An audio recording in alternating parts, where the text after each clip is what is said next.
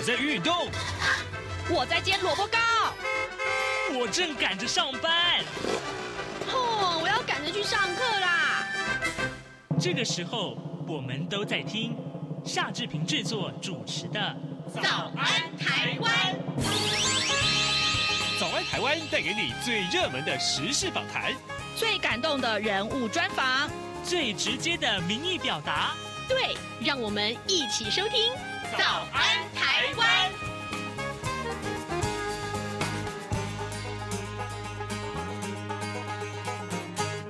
早安，台湾！我是夏志平。今天是二零二三年的十一月十号，星期五。各位，您身边是不是有朋友因为投资虚拟货币而受骗上当惨赔呢？嗯，待会儿志平要为您访问《远见》杂志的主编廖君雅，我们请廖主编来跟大家说一说，怎么样可以让自己不再成为币圈小白啊？要你参透虚拟资产，让你怎么样去坐拥实质的财富。在呃，请您收听访谈单元之前呢，志平有一点点时间来跟大家说一说各平面媒体上面的头版头条讯息啊。首先，我们看到是《中国时报》的头版头条，还有呃这个《联合报》的头版上面都为您关注这样的话题，就是拜习会渴望与宣布重启军事对话。拜习会据传将在十五号的亚太经合会，也就是 APEC 的旧金山峰会场边举行。那么，呃，在美国有一个新闻网站叫 Axios，那么他呢就也援引了多位消息人士啊，独家报道说，呃，美国总统拜登跟中国国家主席习近平将在会上宣布重启军事沟通管道。这是今天呃。中国时报还有联合报的头版上面为您所关注的话题。另外，自由时报告诉大家这个好消息，就是呃，经济部长王美花在日本招商啊。那么明年日本的半导体第一季到台湾来投资的金额超过一百亿，哦，这是很不错的成绩。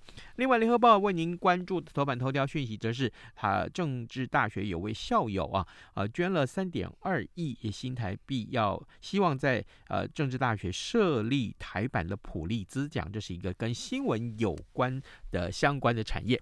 好，现在时间早晨的七点零二分三十九秒，我们先进呃这个进一段台呼，台呼之后马上就请您收听今天的访谈单元。早安，台湾，你正吃着什么样的早餐？吐司加火腿蛋，咬一口，然后收听中央广播电台。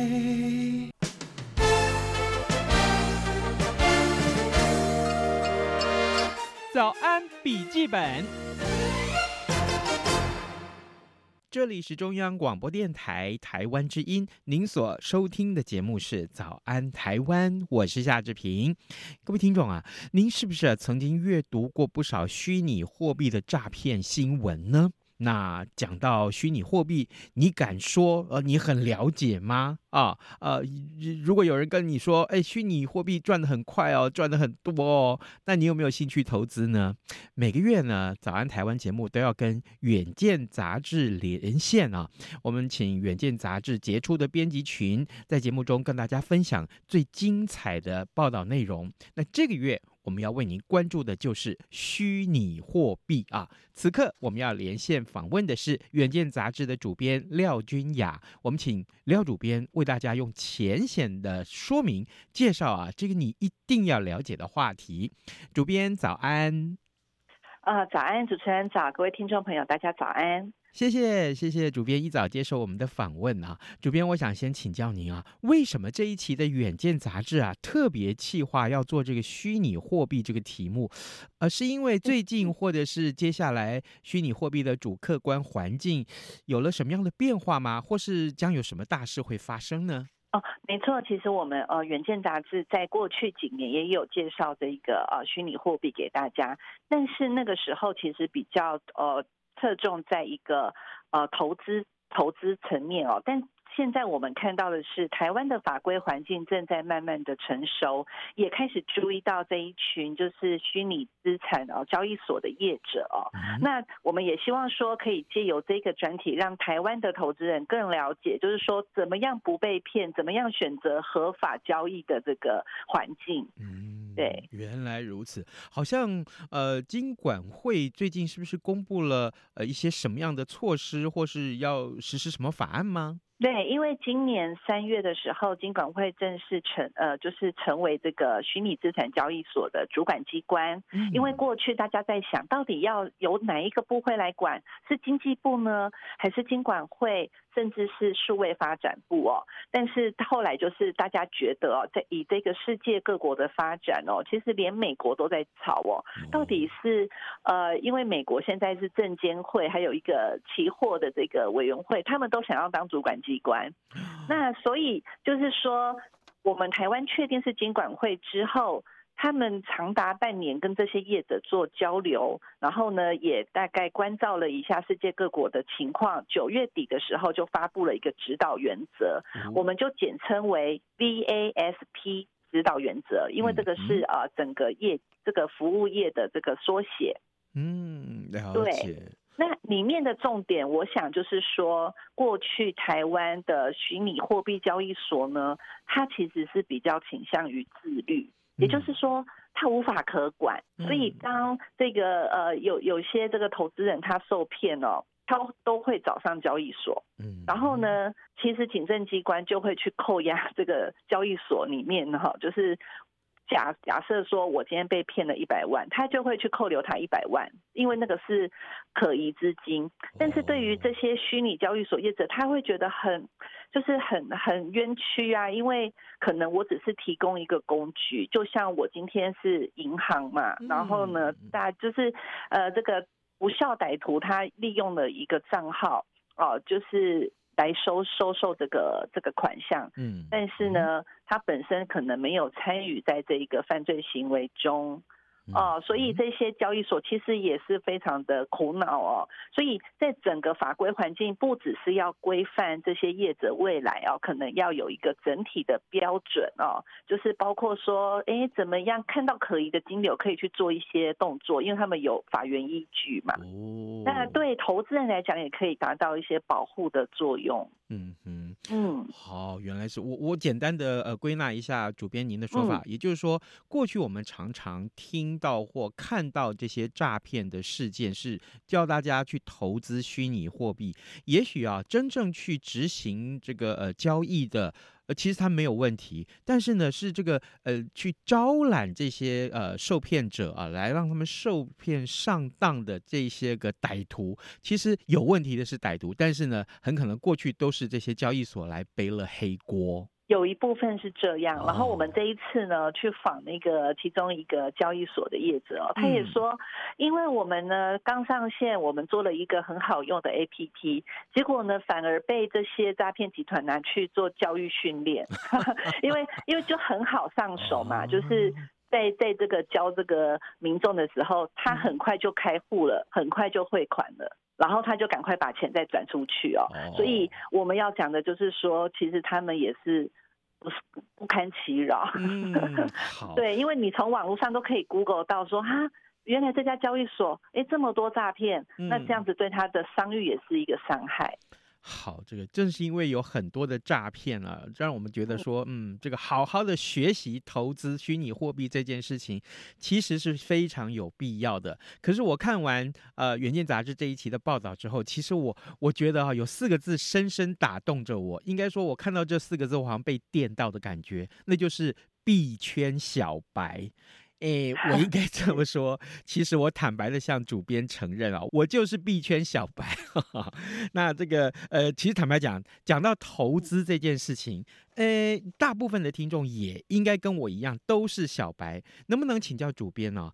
呃，虚拟货币要怎么去投资啊？是不是也跟我们投资股票啊、投资期货啊是一样的？至少我们要先开户，是不是？对，呃，我们我们如果把虚拟呃货币啊，如果讲货币这两个字，大家可能会觉得说，是不是就跟我们新台币啊、美美金一样哦？嗯。但其实，在定义上哦，呃，现在台湾还是把它定位为一个商品，你也可以把它想成好像游戏点数那样哦，它是呃可以去做交换啊、呃，甚至你可以换成。啊，因为我们有时候用游游戏点数虚宝也可以呃去做去跟别的玩家做买卖交易嘛，哈，它就有增值的空间。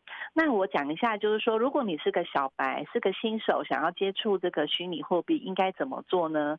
首先，最方便的方式还是找一家合规的交易所去申请。你要先拥有自己一组钱包的，就有点像账号哦。嗯。你要先拥有自己的钱包。那现在呢？呃，基本上，呃，只要是主流的交易所，它都必须要实名认证。也就是说，跟你去银行开户非常的相似，你还是要提供你的证件，然后你要经过就是呃，有一些比较严谨的，它可能会必须有真人的跟你去做比对啊，做视讯的这个看你的这个人哦，跟你的证件长得一不一样啊。然后呢，第二步呢，就是你要去呃提供你的这个银行账号，而且这个银行账号现在台湾呢，基本上所有的这个银行应该都加入了，嗯，啊，就是绑定绑定你的账号。那这个账号是新台币账号，因为呢，虚拟货币它可能就是存在你的钱包嘛，哈，或者是你可以把它下载下载存在你自己的呃硬体装置里面，我们称之为冷钱包。啊，就有点像是把它锁在保险箱那样。那冷钱包它的形式也很多，就是呢，呃，有的是 USB，有的是一张卡片，啊，就是卡片上面是有晶片的，你可以把它 download 下来，就把你的这个数位资产就 download 了，或者你就存在交易所的线上的账户里面。好，那所以你就首先会有。开户这件事情啊，还有第二步啊，就是你可能要拥有自己的冷钱包。接下来你就可以去我们讲兑换啊，就是用你的新台币去兑换这个虚拟的这个货币。那交易所上面都有牌价，就是说，哎，我今天可能这个值多少哦，然后你要用多少的钱去兑换，有点像换外币那样。嗯。第四步才是我们现在讲的，如果你要进一步哦，就是跨越到投资，因为第三步只是兑换嘛，你好像只是换美金、换日币那样，嗯，你可以放着，好，那不然就是呢，如果你不是放着哦，因为我可能也不是要把它当成黄金那样嘛，因为也没有利息，我想要去相对的去做更多的投资，那你可能就是要思考，就是说你要不要参加交易所，他自己有一些专案。比如就有点像定存哦，你把它存在那边，它多久期间它再回馈多少的这个等，就是它承诺的等值的这个虚拟货币给你，或者呃，你可以再进一步的做一些呃，就是跟其他的用户，比如说呃，志平大哥跟我，我们两个都有这个一样的这个虚拟货币，可能是比特币，可能是以太币，或者是现在呃蛮主流的稳定币，它叫做 USD。DC 啊，就是我们两位可以在交易所，就像股票交易那样做撮合。哦，那这个就是看你出多少价，我愿意多少价，就是跟你交易，也可以做这样子的转移。哦，所以我们现在呢，如果以虚拟这个货币来讲哦，在台湾比较主流的方式就是这样子。了解了解，哎呀，嗯，经过主编这样子浅显的解说，其实我马上就可以大致上清楚了，虚拟货币是怎么交易的，在交易之前你必须先做哪些事情？各位，如果你知道是这个样子的话，你会不会啊？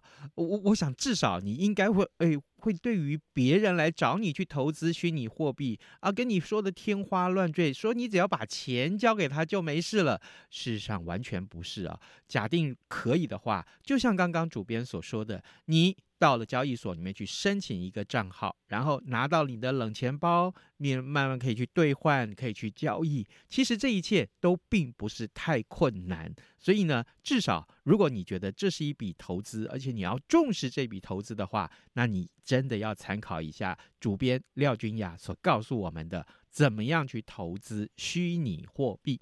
各位听众，今天我们在节目中为您访问的就是《远见》杂志的主编廖君雅。呃，君雅主编告诉我们啊，这个我如果前提是我是一个币圈小白的话，我应该怎么去投资？还有呢，台湾的这个呃呃虚拟货币的主客观环境，其实慢慢慢慢在往成熟的路上走。那如果可以的话，其实你要做一个聪明的投资人啊。可是接下来我想请教主编，就是说你刚刚说，哎，有人在上课教大家怎么投资，然后呢，在台湾投资这个虚拟货币的业者多吗？啊，那他们在国际上的竞争力如何呢？我我比较好奇的是，他们做了什么事情让自己更有竞争力？了解，就是我们现在看到的，呃，如果先讲哦，台湾的这个啊、呃、虚拟货币投资人哦，大家去估算，应该是有一百多。一百多万哦，就是大概一百五十万人哦。因为什么呢？因为呢，台湾最大的交易所，它自己本身的注册会员就有一百万人哦。那更不用说有一些更年轻啊，或者是他呃，就是有一些就是留学经验的，他会直接跟国外的交易所去做开户。那这样子的一个群体呢，我们就是估计其实是比我们想象的多。因为我同事在做检测的时候，连司机都转过头来问他说：“那那那。”现在这个虚拟货币的行情如何哦？那就是说，呃，我我我我也感受到哦，非常多的这个呃年长的这个。投资者他们有兴趣，为什么呢？因为在这个俄乌战争哦，还有这个以阿哦，大家冲突的时候，大家对于地缘政治是非常担忧。嗯，那如果你的金融体系一旦中断，大家会想，我要怎么样去做避险哦？嗯，我们就遇到这个台湾区块链大学联盟呢，他们在各大学社团本来都有在开呃社团，在教区块链跟虚拟货币的这样子一个比较。呃，普惠普惠知识的课程，就有很多民众会去上课，然后呢，他们旁听之后呢，就会去问老师说，因为我最近有遇到这个呃，想要叫我投资加密货币啊、呃，或虚拟货币的这个，嗯、这个可以帮我辨别一下是不是诈骗吗？哦、那十之八九哦，好像真的都是诈骗，为什么呢？因为他都会叫你去下载。啊，其他他们自己开发的 APP，嗯，所以现在监管会也在推他们公布的这些交易所业者名单哦，他把合法合规的都公布出来，这些才是呃有跟银行做信托，有把你的资产去做保障的的业者。那国这些交易所业者，他们也在想啊，因为去年就是 NFT 非常红嘛，他们有一些都有。发行这个 NFT，那么也看到了台湾对于这个呃投资的热潮，虽然那个是呃一时的，大家觉得就是非常的狂热，然后也炒作的很高，但是他们认为台湾现在的竞争力在于我们是一个硬体的呃科技指导，嗯，我们的半导体非常强，对，人才非常强。甚至呢，台湾的这个呃虚拟货币交易所，在四五年前还被邀请去新加坡金融科技展去做分享。只是说，我们的法规环境那时候可能没有像呃这个新加坡、瑞士他们这几年非常的开放啊，吸引了非常多的交易所去那边啊这个落地经营啊，去申请牌照。那现在台湾也要加加紧，就是直追哦。嗯，好了解。也就是说，事实上。呃，我们再回到叫大家不要受骗上当这个角度的话，我们来看一看，其实台湾很多的交易所呃的业者，他们本身其实就已经不但是呃正规啊，就是呃不会呃让大家受骗上当。另外一个，他们其实也很有竞争力，比如说到了新加坡啊，这这么先进的一个金融环境里面，其实跟他们相比，我们大概也做的不差喽。哦，我们不差，尤其是哦，就是台湾的年轻族群对于这些虚拟资产的接受度是高的。为什么？因为他们相信区块链的这一个技术，呃，可以就是在未来的 Web 三世界里面做很多的发展应用。例如，我们呃去年也曾就是呃出现很热门的名词叫元宇宙嘛。嗯。元宇宙里面呢，未来你可能要去做支付或交易，大家就会想到。我们的新台币可能没有办法在数位世界上，呃，就是这么的，就是呃有弹性的话，其实呃这些虚拟资产他们就可以去做发挥。那我刚刚提到的就是说，像瑞士、新加坡，还有我们其实也有提到，香港现在也甚至哦，对于这些，它它就是看起来是比较的。管制，但是呢，他也知道这个趋势是没有办法阻挡的。嗯，所以台湾业者现在也很积极的，就是往国际发展，打国际杯。好，这个当然，如果你要这个有多一点的了解的话，就来看一看这一期的《远见》杂志上面的一些详细的介绍啊。哎，可是主编啊，也许啊，像我们这样的小白都要请教啊，嗯、就是说，哎，找业者。那我也不知道它合不合法啊，我根本不知道这个有这个所谓的这个合合法的名单嘛。那我直接去找银行可以吧？至少在台湾，你要挂上银行这个招牌的话，那你都会是合法的。银行总不会骗人吧？台湾有没有哪些个金融机构是承做虚拟货币信托的？那他们要怎么样去投入？对，因为呃。二零一八年，我们有一个洗钱防治哦，这个国家级的这个规范上路了之后哦，这些交易所呢，他们就是也也被纳入一个高风险了。呃的这个行业嘛，哈，那他们就在寻找说有没有银行可以跟他们合作，因为我们现在呢存在这个交易所的钱会有两种，一种就是我们的虚拟货币，一种就是我们的新台币。为什么呢？因为你的新台币要随时兑换成虚拟货币呀，你也要从虚拟货币兑换成新台币。然后过去呢，其实像这个呃。去就是也是去年前年呢，全球第二大交易所 FTS 发生的事情哦，对，就是他把用户的钱挪用了。嗯，那台湾这边呢，现在呢，本来从业者自己去找银行说，那你可不可以把我呃这些。投资人存在我这边的新台币都做信托哦，哦，那银行银行也会觉得很谨慎啊，嗯，就是因为这些这个交易所业者，他其实哦，我们都在讲合规都是现在才开始，嗯，有国家级的，比如说经济部帮他弄一个分类标准，金管会成为主管机关，过去他其实就有点像是呃你自己开门做生意，然后收用户的钱，然后帮你换成虚拟货币。当然，银行也会担心，所以银行后来呢，有两家银行，他们就开始去做这样的生意哦。为什么？因为他们觉得这也是一来，我我们去归纳他们的想法，一来他们认为这是趋势不可挡，二来他们认为，如果我在先我先期投入，我把这一个产业环境弄得更健全、更健康，让这个虚拟货币交易所业者跟我一起合作，或许我可以。有更多的用户也来我的银行开户啊，而且我可以赚到更多的利润。啊，因为因为就是虚拟货币这个行业高风险，所以相对来讲，对银行来来说，它也会 charge 比较高的费用，就是对对对，包括这个信托保管费呀，还有他们也要求交易所你要去严格实施你对客户的这个身份认证跟查核。因为金管会也是管银行管得很严嘛，所以银行也要去规范跟他合作的业者。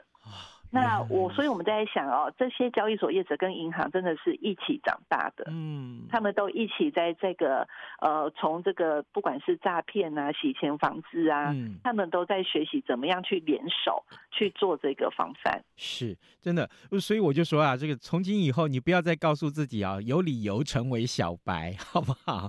这可以的话，去看一看《远见》杂志的这个报道，上面可以告诉你，你可以浏览到我原来啊。投资虚拟货币这么多的管道，还有这么多需要学习的地方。可是，呃，主编，最后我们还有一点点时间，可不可以也来请教你？就是，呃，说实话啦，有关于虚拟货币的诈骗新闻实在是太多太多了。那为了防诈骗啊，投资人应该怎么样做到自保？首先呢，就是呃，我想就是你。呃，就是在这个开户的过程中，这一段大家可能都比较没有问题。嗯，好。可是第二个就是说，现在我们看到常见的虚拟货币的诈骗手法，都是告诉你有更好的投资，那个利率很高。那我们现在去了解哦，就算是交易所自己提供，因为他自己可以去做很多比较杠杆或对冲的，他自己会再去投资嘛。他提供的大大部分都不会超过十个 percent 的报酬率，嗯，就是说，如果你是要稳稳赚，稳稳赚就是可能五趴，其实是大家公认比较稳妥的哈。首先你要先认清楚，不太可能它有超额的利润，是。啊。那那再去看，你要认识虚拟货币的这个呃，我们看到它其实跟股票一样，也有线图，你可以看到它的起伏非常大。那今年以来呢，其实最大的起伏也大概十几 percent 而已哦。嗯。所以如果有人告诉你我可以赚一倍，那你可能就要呃打个问号哦。哦。然后呢，再来就是说，你呃，你就算是在合格的交易所去开账户，你也不要轻易的去下载。其他投资的 App，尤其是、嗯、尤其是呃这一个没有经过验证的 App，因为有可能你的钱转出去就真的转不回来喽。嗯，尤其是呃我们在讲哦，我们都有实际去问，是为什么这个明明就是数位世界，应该可以追溯，应该可以追溯你转到哪里去哦。嗯，但是呢。现在呢的，就是全世界没有一个统一的法规，所以你就算知道那个是转到哪一个钱包的位置，但你不知道他背后的人是谁，你就没有办法去跟那个人求偿。哦、呃，这跟银行呃的难度更高，更高出数万倍。啊，原来如此。嗯哼，对，那那所以真的真的就是呃虚拟。这个货币哦，诈骗真的现在我们看到，呃，像那个区块链联盟就跟我们讲，其实很多人还会掺杂着感情诈骗，就是就跟我们现在常见的投资诈骗很像，他也是会花很长的时间哦。然后呢，记得也千万不要去背负债务哦，去就是把自己的房地产都抵押，因为现在看到的虚拟货币诈骗案的总额都非常的高。对，哦，了解。好，这个各位听众，我我不知道，呃，各位听完廖主编的解说之后，是不是真的对呃被诈骗去投资虚拟货币这件事情有了很高的警觉性？如果你一开始就认为说这是一个高获利的投资工具，那么请你意识到这背后应该会有高风险这件事情发生。我的意思就是说，哎，看人家赚的很多，你自己要小心，因为你自己不一定有那个本事可以赚这么多。特别是当这个整个事件啊是诈骗的时候，你你不一定能够呃玩得赢那个那个诈骗的后面的那个集团了。不过至少至少。我很这个高兴能够看到这样一篇报道，就是《远见》杂志在这个月的这个呃有关于虚拟货币的一个重要的报道，重点啊就在于它告诉大家。其实只要是你经过合法的投资管道，那么你不容易受骗上当。而且呢，更重要的是，你对于投资虚虚拟货币这件事情有很多正确的认知。它是不是一下子就可以赚超过一倍的这个投资金额啊？这可能都是有问题的。我们今天也非常谢谢《远见》杂志的主编廖君雅跟我们的分享。主编辛苦您了，谢谢您。谢谢，谢谢主任，谢谢，谢各位听众朋友。早安，台湾，你正吃着什么样的早餐？吐司加火腿蛋，咬一口，然后收听中央广播电台。早安，暴马仔。好，呃，其他还有一些新闻，我们可以来看一看了。嗯，这个呃，喜欢看电影的朋友，特别是喜欢看这个好莱坞电影的朋友，可能对于这个好莱坞编剧跟演员工会的罢工这件事情是非常关心的啊。那么，为期一百一十八天的罢工终于结束了。为了保障工作权不被 AI 人工吃。智能所取代，那么这一次的好莱坞的这个罢工行动可以说是备受瞩目啊。那么当然，呃，因为罢工的结束，所以呢，接下来很多影片都会恢复正常的运作跟拍摄。呃，这我相信这也是大家呃最想要听到的，因为呃有了好的影片啊，大家才会进戏院去看电影。好，另外还是在节目之前。结束之前，我们要提醒大家啊，这个正在进行的这个 RTI 央广 Podcast 的意见调查，您只要上到我们的官网上面来看到那个流动的那个 icon 啊，上面就可以看看呃填写那个问卷，呃，您的意见对我们来说可以说是非常重要哦啊。那么就算是您没有听过我们的 Podcast 节目，还是可以进入问卷去试听之后填写，只要花五分钟的时间啊，填完问卷，然后留下联系的方式，就可以有机会获得 RTI 跟台湾特色的精美礼品啊，也非常非常丰富。好，今天节目时间也差不多了，呃，礼拜五哎，哦，祝大家有愉快的周末，咱们就下周一再见喽，拜拜。反正过了十二点，好多一样被丢弃。